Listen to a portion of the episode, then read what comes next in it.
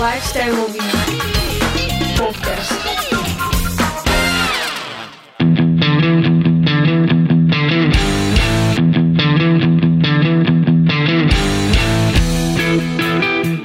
Práve si si pustil Spolkast, prvý kresťanský lifestyleový podcast na Slovensku.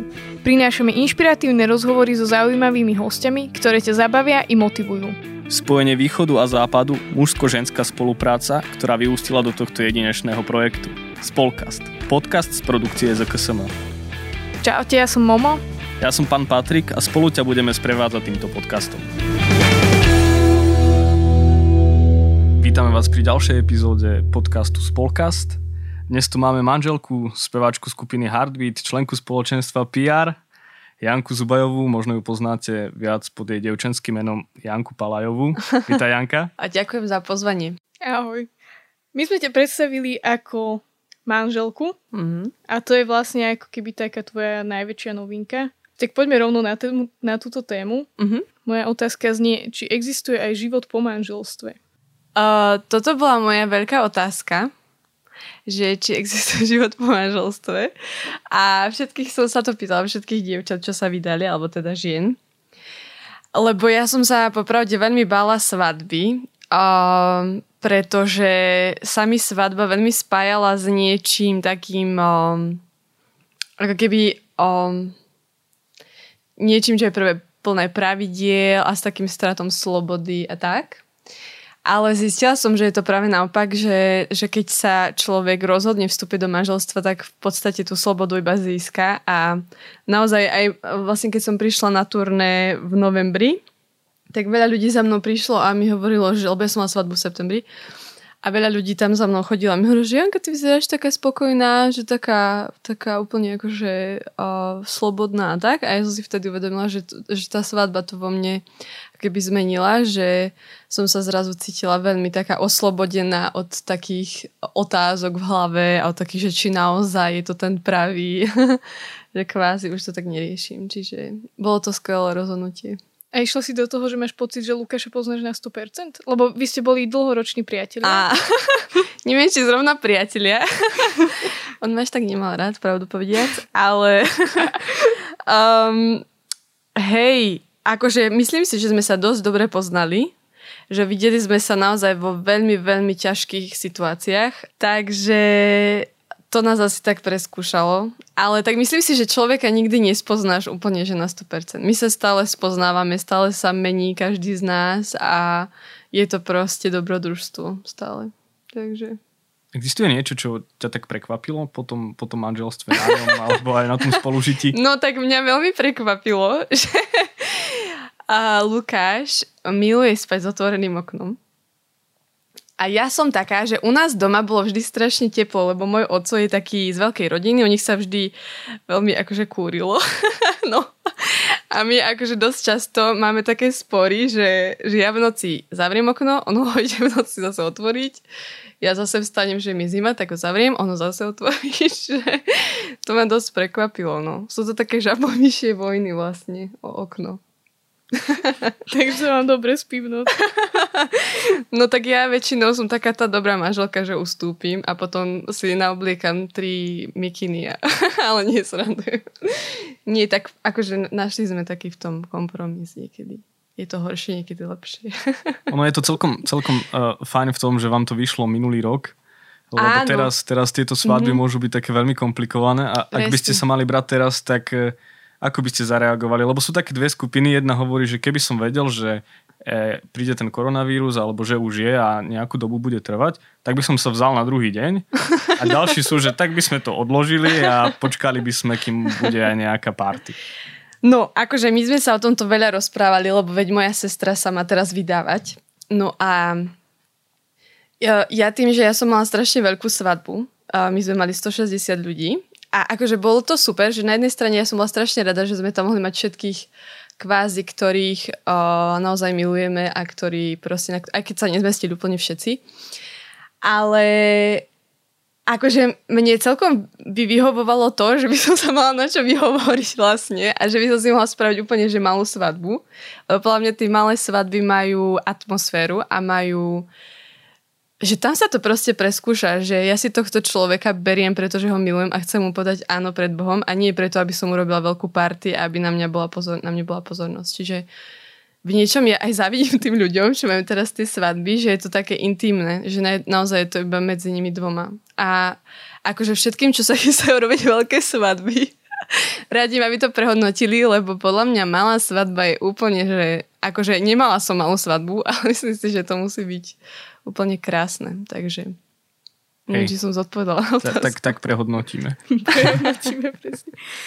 A vlastne my vieme, aj asi väčšina poslucháčov vie, že ty máš brata kňaza uh-huh.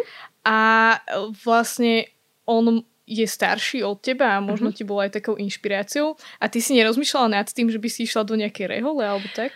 Uh, rozmýšľala. Ja si myslím, že každý človek, čo žije s Bohom úprimne, proste príde raz do bodu, kedy sa ho to Pán Boh... Alebo nie, že Pán Boh, ale on si položí tú otázku, že, že nie je toto naozaj cesta pre mňa. A ja som si to kládla podľa mňa dosť dlho. um, hej. A tak nejak som pochopila asi, že, že v istom zmysle pre mňa tá ťažšia cesta, tá svätejšia možno, bolo to manželstvo, alebo stále je.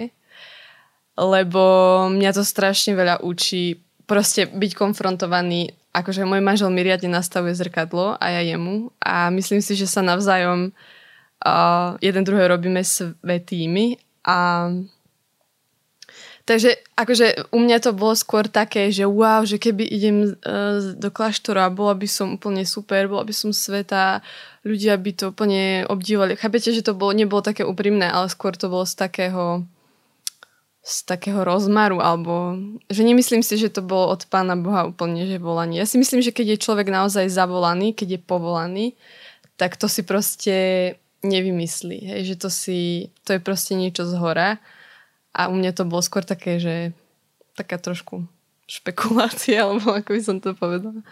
Že si myslím, že som bola naozaj povolaná do manželstva. A čo manželstvo počas, počas koronakrízy? Že, že je to tiež taký zaujímavý moment, asi ste spolu veľa. A videli sme, sme z videa, že máte celkom malý bytík, príjemný, útulný. A nejak, nejak sa to mení tá situácia u vás predtým a potom? Uh, tak akože my sme prvú polku tej karantény boli naozaj strašne vďační. My sme stále hovorili všetkým, že aké to je super, že je tá karanténa, že môžeme byť spolu, lebo my predtým vlastne sme fungovali tak, že ja chodím do Bratislavy do školy stále, teda teraz už nechodím, ale vtedy som dochádzala, čiže my sme spolu dosť málo boli vtedy. A čiže keď sme zostali spolu doma, tak ja som mala pocit, že my sme znova na, na tej svadobnej ceste proste, že môžeme byť spolu, môžeme sa rozprávať, môžeme si spolu variť a modliť sa, môžeme si spolu hrať, hej, že v niečom sa nám tak otvorili zrazu obzor, že aha, veď toto je asi to manželstvo. Ale potom, už keď ste s tým človekom naozaj, že proste zavretí tri mesiace v jednej izbe, tak to uh, má veľmi zlý vplyv na vaše psychické zdravie. Takže um, ja sa asi veľa smejem. To bude podľa mňa ľuďom liezť na nervy. Prepáčte.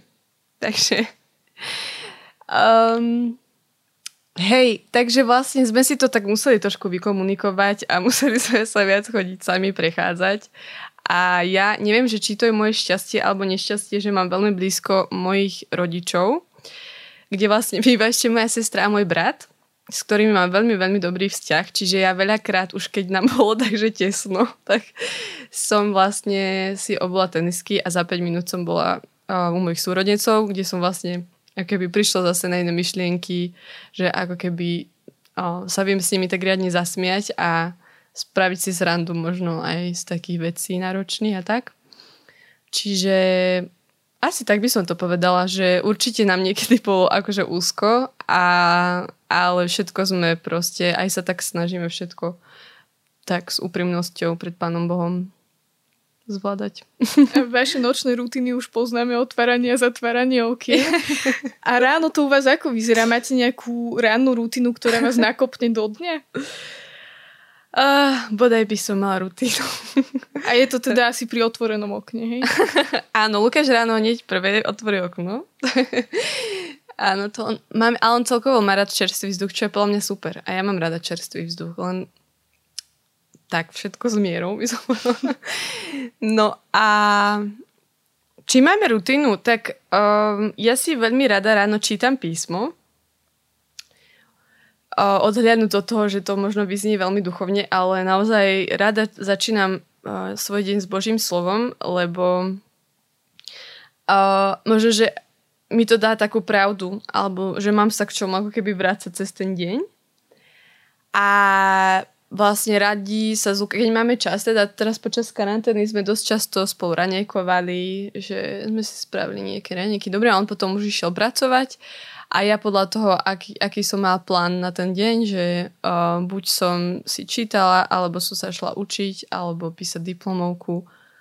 Hej, asi, asi sa to u mňa tak mení dosť. Mala som jedno obdobie napríklad, že som ráno chodila sa prechádzať, že som išla hneď ráno von, alebo ešte kedysi dávnejšie som chodila behať. Potom som mala nejaké zdravotné problémy, tak som nemohla behať, takže vlastne vždy som si našla keby niečo také iné. Ale nie som úplne taký ten typ, čo má um, nejaký že rozvrh presný, podľa ktorého sa riadí. Chcela by som veľmi taká byť, ale bohužiaľ zatiaľ sa mi to nepodarilo. Zmenilo manželstvo niečo na tom časovom usporiadaní tvojho dňa, že musíš si lepšie deliť čas, čas na službu, čas pre nejaké domáce práce? Je z teba taká gazdinka? uh, nemyslím si, že je zo mňa gazdinka.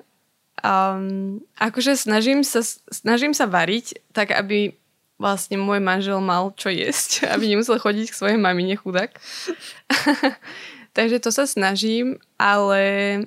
Napríklad teraz si to dosť delíme, že, že tým, že môj uh, Lukáš má dosť dobrý vzťah s mojimi súrodencami a moji rodičia sú dosť často preč, lebo uh, pracujú inde, tak dosť často chodíme napríklad k mojej sestre a k bratovi a tam sa spolu všetci najeme na večeriam. Napríklad tento týždeň je taký, že, som tam, že sme tam v podstate stále a, a jeme spolu aj s nimi. Že kvázi neberiem to úplne tak... Um, že musím byť stále iba s Lukášom alebo čo, ale že ja mám veľmi rada spoločnosť, čiže čiže tak asi. Ale nemám nejaký pocit, že by sa úplne že radikálne zmenil nejak môj život alebo čo. Že skôr sme šli v tom vzťahu s Lukášom hlbšie a musím si hľadať viac času na to, aby som naozaj venovala ten čas jemu, aby sme sa mohli rozprávať, aby sme vedeli čo... Lebo veľakrát mám pocit, že, že tí manželia, alebo ja som to zažila na sebe, že častokrát sme v tom byte a kvázi by sme mali byť úplne, že najlepší priatelia a najviac si blízky, ale veľakrát je to také úskalie, že,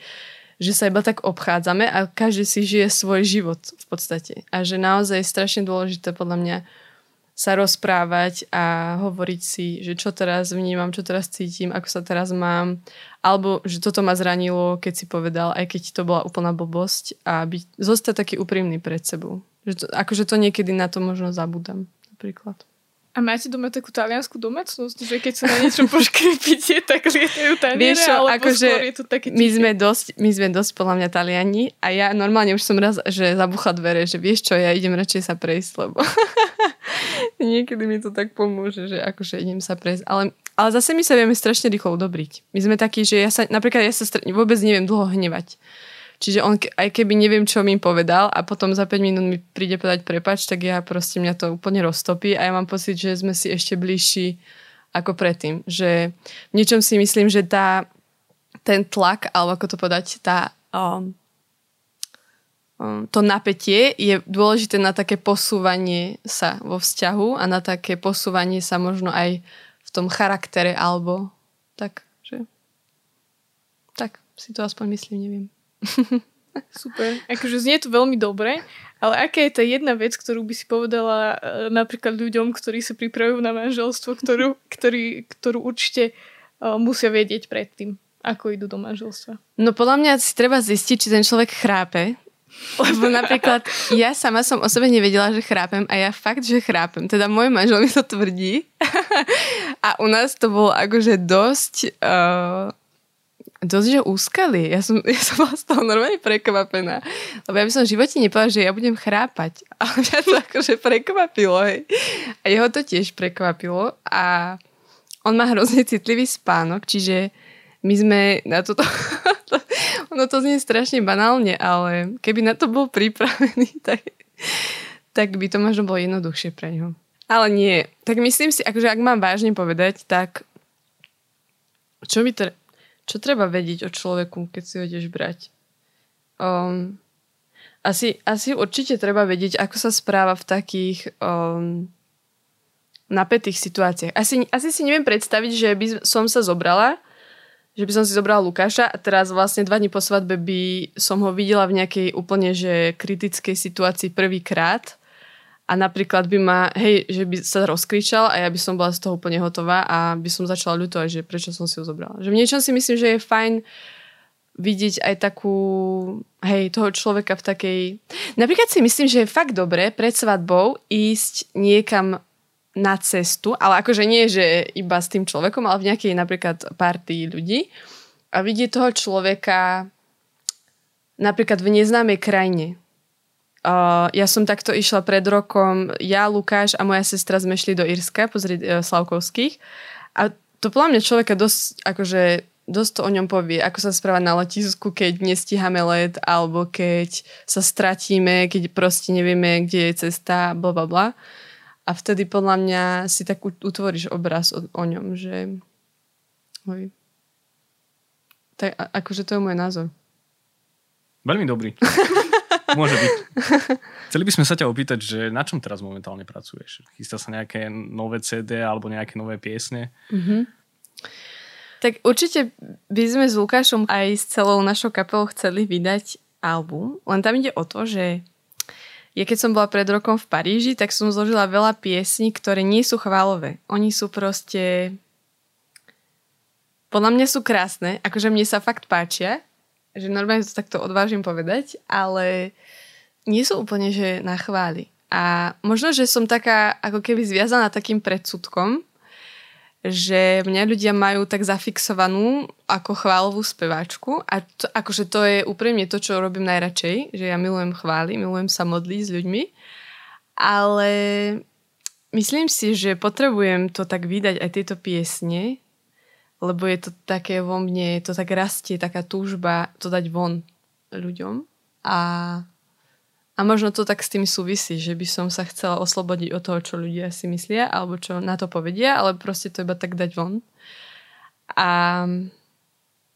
Takže možno, že aj nad týmto sa tak zamýšľam, že ako ísť, že či ísť vlastne, o, že ako keby, ako to robiť ďalej, že určite chcem spievať chvály, ale zároveň chcem vydať aj také tie piesňové veci a možno, že to teraz tak skúmame s Lukášom, že...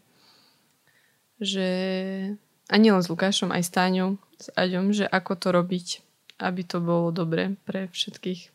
A keď rozmýšľaš nad týmito piesňami alebo tvoríš, tak je to pre teba aj taký oddych? Alebo je to skôr taká nejaká drína alebo práca? No ja úprimne ja to, ja to milujem. Pre mňa to je niečo, čo keď sa ráno zobudím a predstavím si, že čo by som úplne že najradšej robila, tak ja by som si najradšej sadla za klavír a ja, tam, ja by som tam presedela celý deň.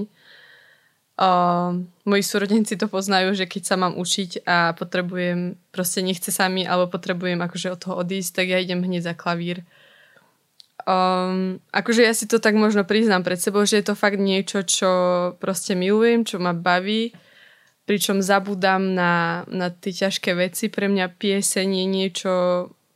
pričom človek zabudne na, na, tú, na tú takú trpkosť života a čo podľa mňa každý z nás zažíva raz za čas. A... Takže tak, pre mňa to je niečo, niečo, čo proste milujem robiť. A keby môžem, tak to robím stále, ale zase nie som až taký obrovský talent, aby som... akože buďme k sebe úprimní, že... že... Ja... Nie som Beyoncé, takže... Takže keď len tak premýšľaš cez deň, tak vlastne väčšinou ti ide v hlave asi hudba, že? Veľa, akože hej, ja veľa nad tým rozmýšľam, že čo by som ako spravila, alebo počúvam nejaké pesničky a predstavím si, že toto by sme takto mohli použiť, alebo týmto sa chcem inšpirovať, toto si chcem zapamätať. Akože dosť veľa nad tým rozmýšľam, hej. A hlavne možno teraz, keď mám také ob- obdobie prelomové kvázi, že končím školu a... a... A rozmýšľam nad tým, že čo bude možno ďalej. Um, tak určite tam je aj táto možnosť proste robiť to ďalej, robiť hudbu, skladať piesne, spievať, zlepšovať sa v tom. Um, hej, asi tak by som to povedal. A keď tak veľa rozmýšľaš, tak čo je také, že pri tom vypneš úplne hlavu? Uh, Ten klavír napríklad, alebo niečo také? Či... Asi, hej, asi klavír. A... Ale napríklad ja veľmi rada aj čítam. Um... Veľmi rada sa st- možno strácam v takých príbehoch ľudí, alebo tak, alebo iných. A, takže k tomu sa možno rada vraciam. Ale inak je to dosť dobrá otázka, alebo si myslím, že to, na čo človek myslí, tým je. Alebo to, ako človek rozmýšľa, taký je. Čiže ja si veľakrát uvedomím napríklad, že, že aha, asi zle smerujú tvoje myšlienky a sa snažím proste stopnúť, alebo si poviem, že odkiaľ je táto myšlienka, ja ju nechcem mať v hlave. Že v niečom sa chcem učiť to trošku korigovať, že, že nad čím rozmýšľam a že čo vlastne vpúšťam do svojej mysle a čo nie. Čiže niekedy je to už až také, myslím, príliš zamerané na mňa, že vtedy sa chcem tak zastaviť a povedať si, že, že ego je môj nepriateľ. A ty si spomínala, že veľa čítaš. My sme pred pár dňami pozerali tvoje, tvoje jedno video v jednej, v jednej skupine a tam pri piatej knihe už som to pretáčala, lebo som, som už nevedela, že čo. A mňa by strašne ale zaujímalo taký tvoj pohľad, lebo ja keď niekedy pozriem filmy alebo čítam a vidím tam nejakú postavu, tak si poviem, že že fú, že tento človek, že ten musel mať ťažké detstvo, že by potreboval, neviem, nejakú modlitbu, uzdravenia alebo čo. Tak či aj ty tých hlavných hrdinov tak nejako analyzuješ z toho kresťanského hľadiska? Uh-huh. O, neviem, či úplne až takto. Asi nie som až taký úplne psychológ, ale určite sa snažím hľadať v tých, v tých knihách také posolstvo nejaké. Niečo, čo je mne blízke. Proste pre mňa v tom kresťanstve, že to je niečo, čo tak ťa poznačí, že ty, aspoň pre mňa to je nejak, nejaká realita, cez ktorú sa pozerám na iné reality, alebo tak. Čiže uh, neviem, že teraz, že či to je taká deformácia, neviem, že ani, že, či to mám považovať za dobré alebo zlé, ale súdim, súdim knihy aj tie postavy podľa, podľa toho, aké hodnoty možno Ježiš... Um, nám zjavil, alebo ako by som to povedala, že napríklad keď niekde cítim, že je to príliš násilné, alebo príliš, ja neviem, liberálne, alebo ja neviem, ako to povedať, tak mám potom ako keby tendenciu tú knihu odložiť, alebo, a nie, že odložiť, ale tak na ňu inak možno nazerať potom. Neviem, či je to úplne odpoveď na otázku. Mm, je. Mm. Myslím. Bola si od malička talent na hudbu a, a na gitaru, alebo ako to zrazu sa tak stalo, že, že Janku Zubajovú Palajovú všetci si predstavia s gitarou alebo z ukulele najnovšie? Uh, nemyslím si, že som bola nejak špeciálne talentovaná. Taký priemer. A ja si, akože myslím si, že to mi tak asi aj zostalo, že ne, ne, nemám pocit, že som nejaká, že nadpriemerne talentovaná, alebo čo, to je skôr môj manžel. Ale skôr je to o tom, že ja to naozaj túžim robiť, že mňa to proste strašne baví a podľa mňa to je to, čo možno ľudia v tom cítia, že, že keď má človek niekde srdce, tak je to niečo, čo, čo proste ľudí možno priťahuje. A ja keď som bola malá, tak som hrala na klavír, ale um, bola som strašne lenivá. Mne sa nechcel cvičiť. Ja možno keby viac cvičím, tak by som bola na tom lepšie, ale, ale no, bola to taká moja slabosť. A potom som vlastne hrala na husle a na tých som bola naozaj že zlá. Ja nechápem, že mi to nikto nepovedal. Som to dotiahla až na konzervatórium, ale ja som sa tam fakt, že trápila. Ja som bola úplne najhoršia zo všetkých, čiže... Ale tak asi ma to malo. Ja sa inak veľakrát ocitnem v skupine ľudí, kde som najhoršia. A aj teraz to tak je napríklad na vysokej škole. Ale ja som za to v niečom vďačná, lebo podľa mňa je to vždy lepšie, ako byť stále niekde najlepší, lebo sa v podstate nemáš kam posúvať. A mňa toto riadne veľa učí. Um, hej, tak sa učiť od iných a posúvať sa. Takže. A prečo vlastne prišiel ten prerod z gitary na ukulele? Jaj. Vieš čo, minule sme hrali v Nitre a moja maminka tam bola. Ja som mala iba ukulele a ona potom za mnou prišla pochváľa, že Janka, prečo hráš na tej malej gitare? Vôbec to nie je pekné. Tak to, odtedy, lebo viete, názor mami je podľa mňa dosť dôležitý a vo mne to, mňa to normálne tak, že zabolalo, že do keľu asi by som mala hrať viac na tej gitare. A asi to bolo skôr o tom, že ja naozaj neviem hrať úplne, že dobre na gitare. A ukulele mi príde také oveľa lepšie zvládnutelné a čiže to vôbec nemalo nejaký že hlbší význam alebo čo. Skôr to bolo o tom, že som bola už unavená z gitary a ukulele som dostala od mojej veľmi dobrej priateľky Táni, ktorá mi ho dala raz na Vianoce a ja som potom odišla na ten Erasmus a ja som si ho zobral so sebou. Čiže to bolo skôr o tom, že som chcela malý nástroj, aby som ho mohla nosiť hoci kde a hrať si hoci kde. Čo je vlastne, ako keby tento účel sa splnil, ale neviem, či úplne chcem všetko teraz hrať na ukulele. Akože teraz to tak skúmam, že... že... hľadám si nejaký nástroj. Alebo skôr čakám, kým si nejaký nástroj nájde mňa. Ho, ho, ho. takže, takže tak.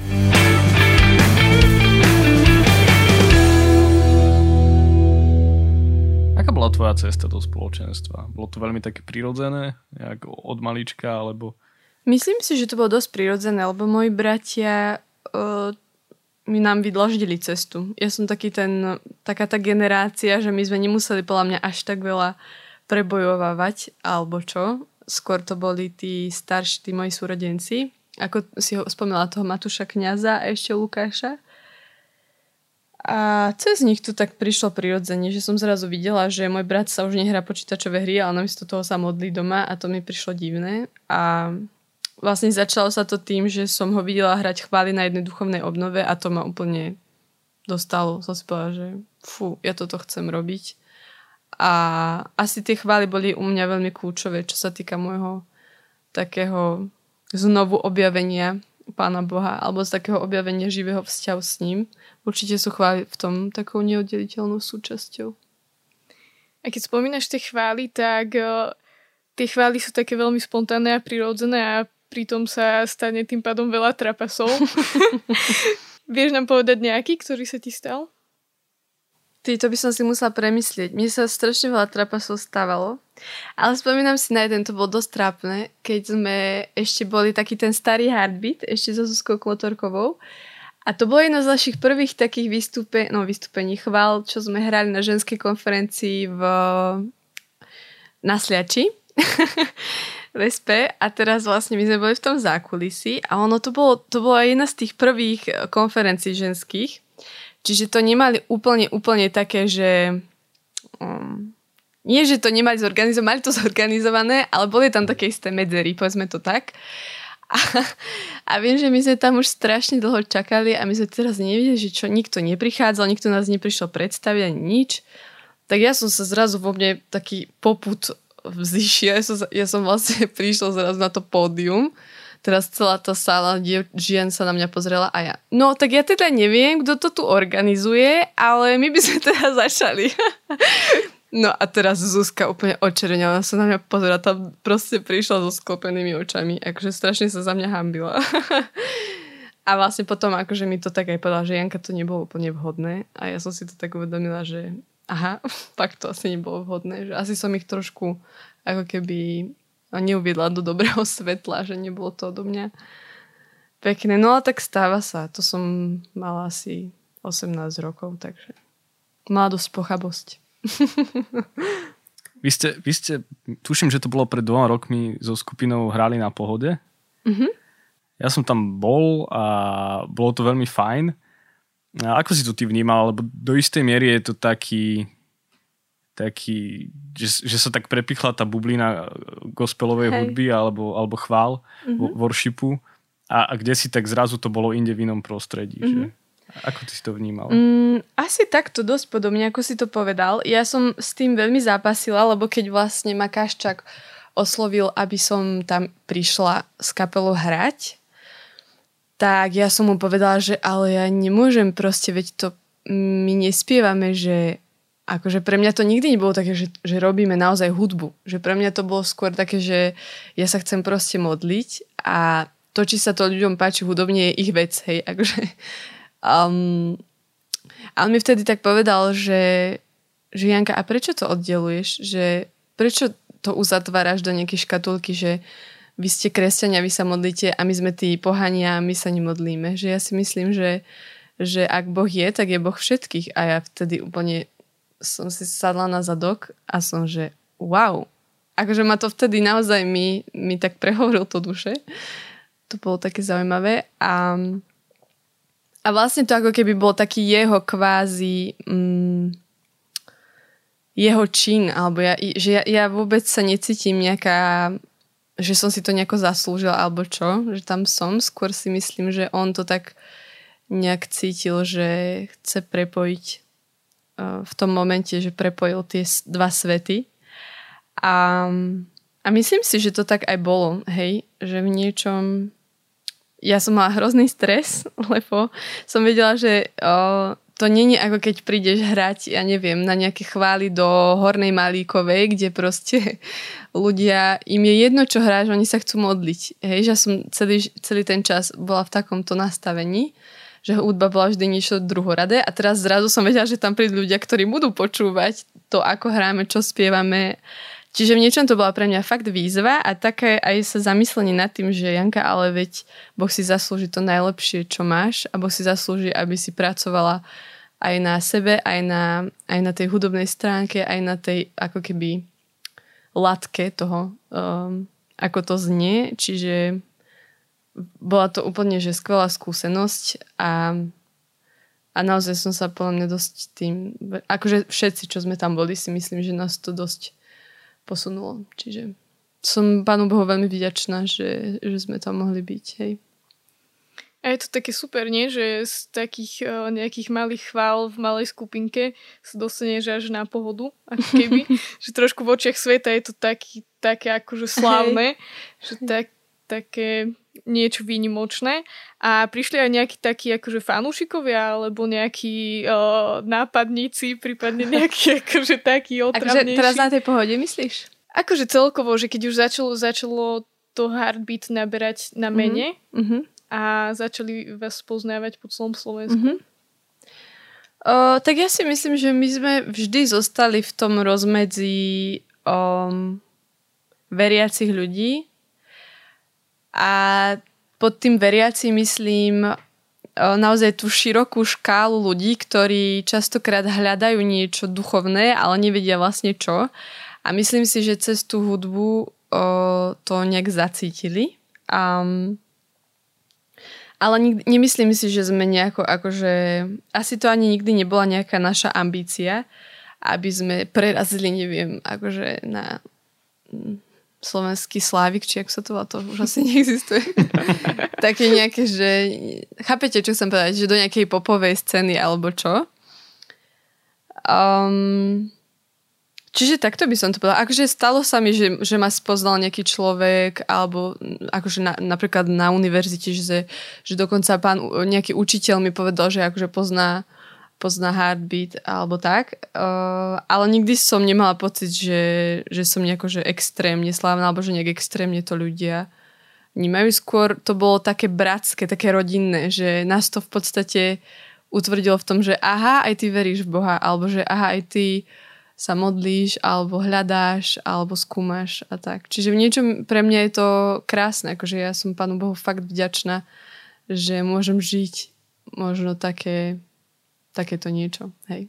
Keď žiješ takýto život aktívny a v plnosti a naozaj veľa rozmýšľaš, veľa tvoríš, často sa potom môžeš dostať do takých situácií, že si povieš, že dokiaľ mám toho dosť. Mm-hmm. Že už je to veľa a tak, mm-hmm. Že už to také bolo, ako si to riešila potom? Um, jasne, že to bolo. Mm. Tak ono je to asi na takých viacerých rovinách to zažívam. Možno by som povedala také, také že vyhorenie, ale akože ja som nikdy nezažila vyhorenie, ale skôr je pre mňa výzva pracovať s manželom. Ono sa to nezdá, ale nie nadarmo podľa mňa tie také skúsenejšie a múdrejšie ženy hovoria, že vlastne by si nemal, nemal, nemala pracovať ako žena so svojím manželom, lebo Má to svoje úskalia. Takže podcast vychádza iba len do septembra. Nie, podľa mňa vy dvaja ste úplne super, akože vy ste fakt super, vy ste v pohode, ale my s Lukášom sme dosť tvrdohlaví a ja aj on. A akože ja mu verím, že to musí byť niekedy ťažké o kvázi to, že jeho žena je líder nejakej skupiny, v ktorej on, kam on patrí. Akože určite to musí byť, že chce to podľa mňa veľmi, veľmi veľa od toho muža takej pokory aj identity. A myslím si, že on to veľmi zvláda dobre. Ale tak stáva sa, že sa pochytíme. Napríklad, že ja mám iný názor na nejakú pieseň. Akože hlavne, čo sa týka tej hudobnej stránky. Uh, tak mu poviem, že, že ja by som to chcela, ja si to predstavujem takto a on mi povie, že ale ja si to predstavujem takto a teraz zrazu čo? Hej? Že asi v tomto ja to tak niekedy zažívam, že si poviem, že vieš čo, Lukáš, kašlíme na to, lebo ja chcem radšej ísť a proste, neviem, žiť taký normálny život, kde nebudeme riešiť, že či tam dáme ádur alebo fysis, neviem aký. čiže, čiže asi v tomto. A potom je to aj také možno vyhorenie v takom zmysle, že keď človek naozaj veľa dáva a zabúda príjmať, tak zrazu zistí, že nemá z čoho dávať. Čiže toto sa napríklad, na tomto som sa veľakrát ja popálila, že som si myslela, že som kráľovná a išla som ako, že všetko dám, všetko zvládnem, všetko kade tady zahrám a potom som sa zrazu zobudila s tým, že idem na hranie a zistila som, že sa vôbec neteším na to hranie napríklad. Alebo že sa mi absolútne nechce tam ísť. Že až takú nechuť som cítila voči tomu a vtedy som si povedala, že mm, toto nie, tady to cesta nevedie a asi som tak začala zvažovať, že napríklad kam ísť, čo brať, že skôr je pre mňa dôležitejšie mať zdravé vzťahy uh, s mojimi súrodencami, s rodičmi, s mojim manželom, s mojimi priateľmi um, a vlastne tá služba je všet, ako keby tá ide až druhá, že to je úplne niečo druhoradé. A keď zistím napríklad, že, že niekde je problém v mojich vzťahoch a ja si tu chodím a spievam po podiach, tak si poviem, že nie, že mne to za to nestojí, že, že ja keď budem raz omírať, nebudem spomínať na to, že či som hrala na pohode, ale budem spomínať na to, že či som bola dobrá manželka, dobrá sestra, dobrá priateľka. Čiže asi som prešla do veľmi vážnej témy. To asi my sme prešli do vážnej témy, ale skúsime to odľahčiť. Áno, súhlasím. Dobre, tak ďalšia otázka by mohla byť taká, že ty si taká trošku bláznivá, si hovorila, že aj máš, nemáš také rutiny. Mala si niekedy obdobie, že by si chcela nejaký piercing? Alebo dready? Alebo tetovanie? Nie. Alebo máš? Mm-mm. Akože mne by sa to, napríklad dready, mne sa strašne páči, ale mne by sa to nehodilo, lebo ja mám veľkú hlavu. Ale piercing sa mi veľmi páči na ženách. Úprimne sa mi to veľmi páči. Napríklad teraz za Slavkovská má piercing, podľa mňa sa strašne hodí, ale mne by... Mm, ja nemám rada, keď je na mne niečo navyše. Že keď, ako keby aj s týmto prstenom, uh, ako sa to povie? Obrúčka. S obrúčkou. Som mala problém, lebo ja mám veľmi rada, keď som iba ja. Napríklad ja vôbec nenosím náušnice, ani náhrdelníky, ani nič. Ale to už tak nejak patrí k tomu. Že možno, že som si tak na to zvykla, že už to proste... A napríklad Mi- Mišo Kaščák, keď už sme o ňom hovorili raz, tak povedal, že, že ten, kto má tetovanie, už vlastne nikdy nebude nahý. Fú. A to nechceš. Ale nie. Ja, vôbec, ja úplne... Uh... ja úplne... Uh... Rešpektujem, keď má niekto tetovanie. Mne sa tetovanie fakt páči, napríklad, ale ja by som si to asi nedala. Mm-hmm. Ja ne, asi by som... Nepotrebujem to asi. Neviem. Tak sú o tom aj také polemiky, že či je to vhodné alebo áno, nevhodné. Asi áno. To nevieme takto povedať. Napríklad mám jednu veľmi dobrú kamarátku, ktorá má vytetované po hebrejsky slovo, o ktorom vie iba ona a Pán Boh. Ja tiež mám takú kamarátku. Á, asi to je tá istá. Asi to je tá istá. Asi máme veľmi blízky okruh známych. Si taký minimalista aj v bežnom živote? Jo, ja by som chcela, strašne chcela byť, ale mm, nie som. Mne sa minimalizmus strašne páči, ale nejako sa k tomu... Vždy to tak odkladám. Napríklad, čo sa týka, že, že doma, hej, že čo mám doma, napríklad oblečenie alebo šatník, tak ja to tak stále odkladám, že mala by som to vytriediť, ale že sa to tak nejako nakopí, ja neviem. A nepomohlo ti ani sťahovanie? Si netriedila? Pomohlo vtedy? Dosť, hej. Ale teraz vlastne všetko odnášam k mojim rodičom a moja mamka mi to vyčíta, že všetko, čo akože nepotrebujem, dám tam, ale u nich sa to vlastne hromadí. Aha, tak. A ja som akože v pohode. Viackrát si spomínala o to, že si bola v Paríži, že si bola mm-hmm. na Erasme, tak predpokladám, že ten Paríž je ten Erasmus. Predpokladáš správne. A prečo si tam vlastne išla na ten Erasmus? Alebo aké to pre teba no, bolo? Ja ti to vysvetlím. Ja keď som... Ja som takto. Ja som študovala francúzštinu tri roky v Bystrici. A vlastne som úplne tak z ničoho nič si povedala, že, že prestúpim do Bratislavy. Ja neviem, čo to vo mne skreslo. Akože iba tak, taký som mala akože... pocit, že tam mám ísť. A teraz som prišla vlastne do štvrtáku do, na ú ká a tam som zistila, že som zase raz niekde najhoršie v skupine. Že proste ma, ja som si do toho vtedy myslela, že akože viem po francúzsky, ale tam som zistila, že neviem. A akože mala som fakt na malé, aby som tam vydržala, aby som sa cítila úplne, že ako troska. No a vtedy mi tak ponúkli, že či nechcem na, na, na škole, že či nechcem ísť na Erasmus zlepšiť si jazyk. A vtedy som si povedala, že proste buď pôjdem na Erasmus, alebo odchádzam zo školy. No takže som sa rozhodla, že spravím ten krok a mnoho ľudí to považovalo za niečo šialené, lebo som bola zasnúbená. Ale ja si myslím, že nám to fakt s Lukášom veľmi pomohlo vo vzťahu. Že prvýkrát sme boli tak na dlhšie od seba a veľa sme, mám pocit, že sme sa rozprávali viac ako teraz. Lebo sme spolu každý deň volali a naozaj sme si vyčlenili čas, že teraz volám s mojím snúbencom. Čiže, čiže toto bol ten zámer a myslím si, že sa do istej miery naplnil, aj keď stále nie som nejaká, že extra. Ten Erasmus je často taký e, zaujímavý z pohľadu rôznych okolností a príhod a tak. Teba nič to nepostretlo také... Také zaujímavé. Fú, akože to by som vedela rozprávať. Tam bolo... Proste ja som bývala... Ja som tam išla s tým, že nemám ubytovanie. To bolo celé šialené. Proste som bývala v takom... Prvý, prvé dva týždne na takom host, v hosteli, na hosteli, kde proste... Každú noc mi tam prišla nejaký člo, nejaká žena, úplne čo som nepoznala. Bývala som pod, raz takou Ruskou, čo bola proste nejaká modelka. Nechápala som, prečo je modelka, prečo býva v hosteli. To bolo pre mňa akože nepochopiteľné. No a potom som vlastne sa dostala k takej tete, čo je, ona je stále budhistka a chová tri mačky. Z toho jedna mačka je bez oka a vlastne mala pre mňa jednu izbu. Akože to, ja som tam prišla, ja som myslela, že toto si robíš srandu, pani Bože. Ale nakoniec sa z nej vyklila fakt, že super žena, taká šesťdesiatpäťročná a veľmi si rozumieme, doteraz spolu volávame. Ale tak bolo to, akože bola to cesta, no. Si to tak, si aj k nej nájsť cestu, pochopiť ju. A veľa sme sa rozprávali o viere. Ona mi hovorila o Budhovi, jej o Ježišovi. Bolo to také zaujímavé. A akože veľa tam bolo takých zážitkov, fakt. Že také prekračovanie, také možno mojej zóny komfortu, alebo tak. A ty si tam chodila normálne na univerzitu, mm-hmm, si navštevovala a funguje to tak ako na Slovensku? Či to tam bolo? Univerzity. Mm-hmm. Vieš čo, tam som bola akože úplne v pohode. Mám pocit, že na západe to školstvo je také trošku...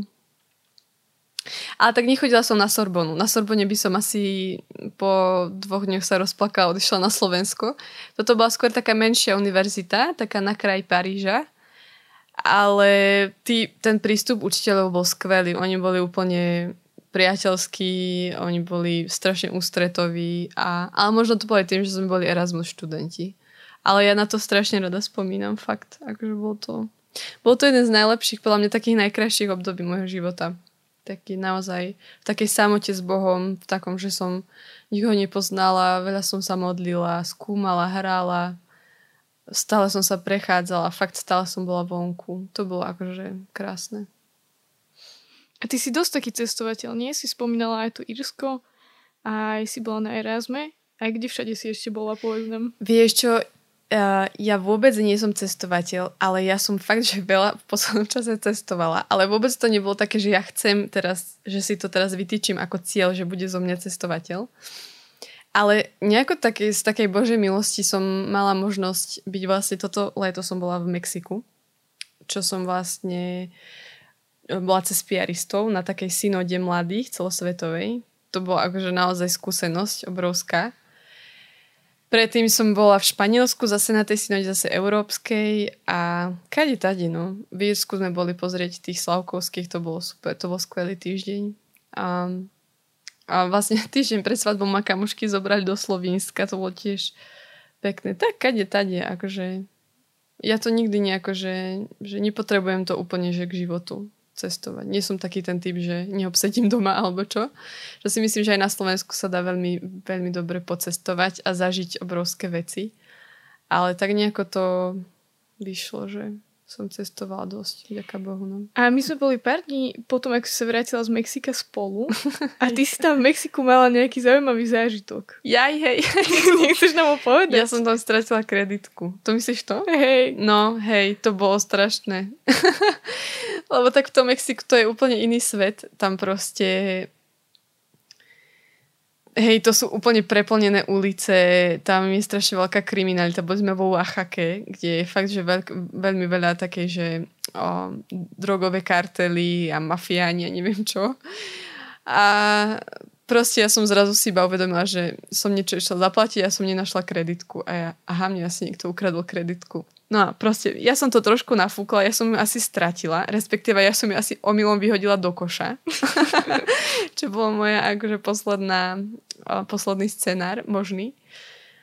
A no bolo to smiešné, ja som potom vlastne musela všetko proste rušiť, bankové neviem čo, účty a... Ale nakoniec všetko dobre dopadlo, takže sme sa potom vlastne aj stretli. Takže pozor na kreditky, keď idete, keď idete cestovať, tak...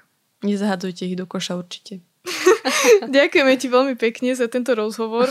Myslím, že sme sa dozvedeli o tebe aj viac nového, aj, aj veľa o vašom manželstve, aj veľa inšpiratívneho, na čo si dávať pozor. Ďakujeme ti, že si prijala toto pozvanie, bolo nám si bolo veľmi dobré, aj sme sa zasmiali. A prajeme ti teda aj s Lukášom, aby... Vy ste vytrvali. Tak s Božou pomocou verím, že to dobačujeme do konca života. Ďakujeme. A ja ďakujem za pozvanie.